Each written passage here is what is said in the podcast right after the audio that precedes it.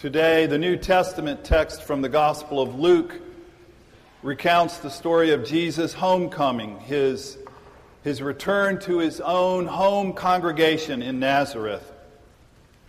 You know, back then, synagogue services were relatively simple affairs.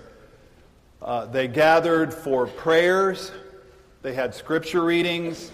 A member of the congregation would comment or be invited to give a, a short message on the scripture.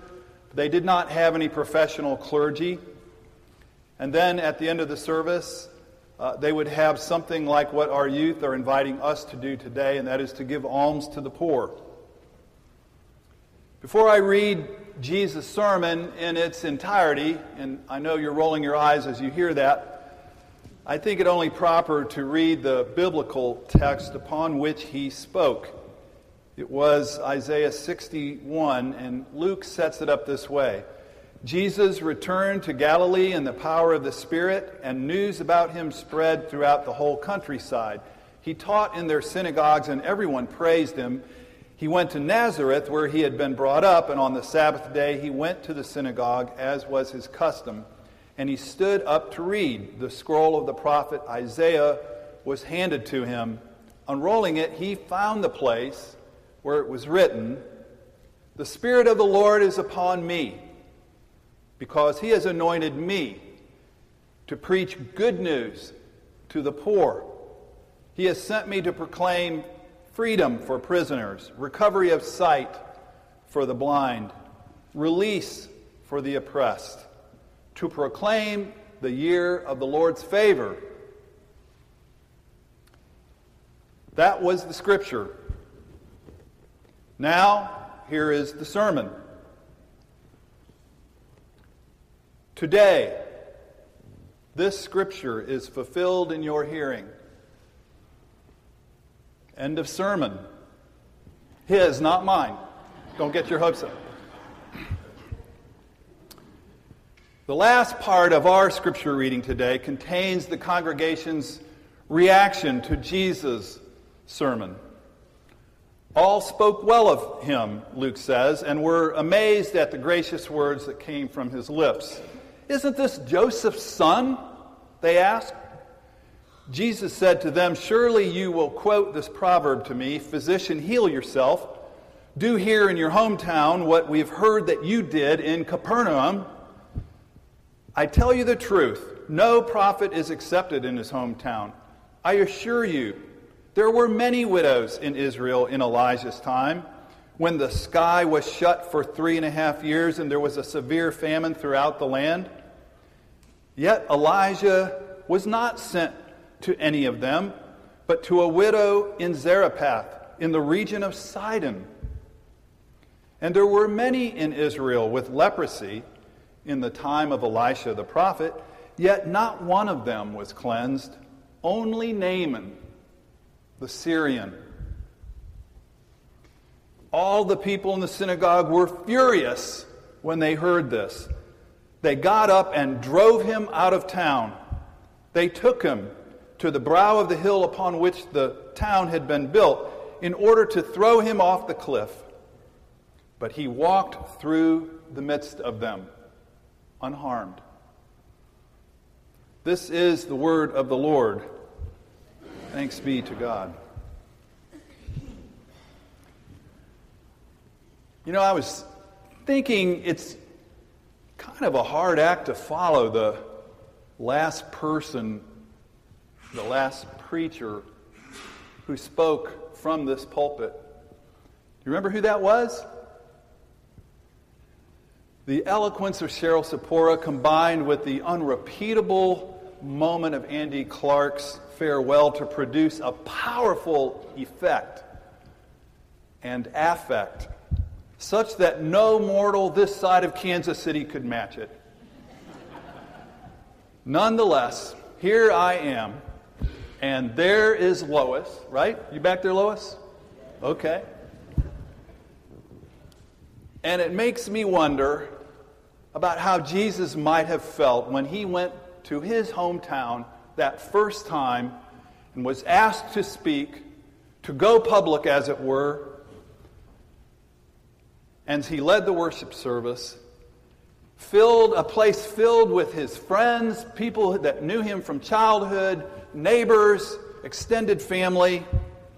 They had heard reports about his marvelous teaching, his displays of power in other places, even in a place like Capernaum, where a large percentage of the population was Gentiles. And, well, you know, it's, it was that part of Galilee where you wouldn't want to be caught driving your chariot at night. But now Jesus is home. He, he chooses to read Isaiah 61, part of a message of hope and guidance for a people rebuilding their city and their society. And you can immediately tell that he didn't go to the seminary because he preaches the world's shortest sermon, eight words. And you think when those eight words he just insulted everybody's mother. The admiring, somewhat quizzical congregation becomes a lynch mob, or more accurately, a stoning mob. They didn't have enough rocks to throw at him to kill him, so they tried to throw him against the stones, that is, to throw him off the cliff. Which just goes to show that you can never predict how a sermon is going to be heard. Reminds me of yesterday. Yesterday, I spent all day watching basketball games. I watched the Jacksonville University tilt against Florida Gulf Coast University a battle for first place in the ASUN. And then I went on to uh, watch a game between probably the two best high school teams in the city, Arlington Country Day and Providence. But it started out early in the morning watching first and second grade girls tear up and down the court, giving it their all in our own Riverside League. There was one constant from morning to night the passion of the players, actually, two constants. The passion of the players was the first, and the second was that all the onlookers and fans were convinced that the officials were blind. If you put a whistle around your neck, you can be assured you're going to infuriate someone. It's the only thing that's more dangerous than preaching. Just try it like a blind official, Jesus succeeded with a sermon of but a few words and a couple of pointed proverbs to enrage his own community to the point of attempted murder. What makes this really sticky for us is that, according to every New Testament scholar that I've found, this Isaiah text was Jesus' inaugural speech. It was the keynote to his three year administration. These few verses are definitive for Jesus' identity, his purpose, and for the mission of all who would be his followers. And so I thought, in the interest of full disclosure, like those pharmaceutical commercials we see on TV around evening time, that we probably ought to come clean with our new members and with Lois about some of the things that we are committed to here at Riverside, things that we believe Jesus is calling us to do. At Riverside, we love evangelism. We do. We love the good news for the poor, for captives, for the oppressed. The favorable year of the Lord, amnesty, forgiving of our own debts as we forgive the debts of others. It's, a, it's an evangelistic faith, a good news faith. Everyone here is called to be an evangelist, a bearer of the good news. And so, in joining this church, we hope that you will want to learn, as we are still learning, how to broadcast, how to be together. Good news. it was for Jesus' fellow Nazarenes, so it is for us that the familiarity that we have with Jesus is a problem for us. We struggle with what to make of Joseph's son here at Riverside, especially when he starts pushing our buttons in economics and politics, when he starts to confront the, de- the demonic in our society or comes up out of his grave. Our familiarity sometimes leads us to domesticate his message and his mission. But he will not let us have a, a partial Jesus.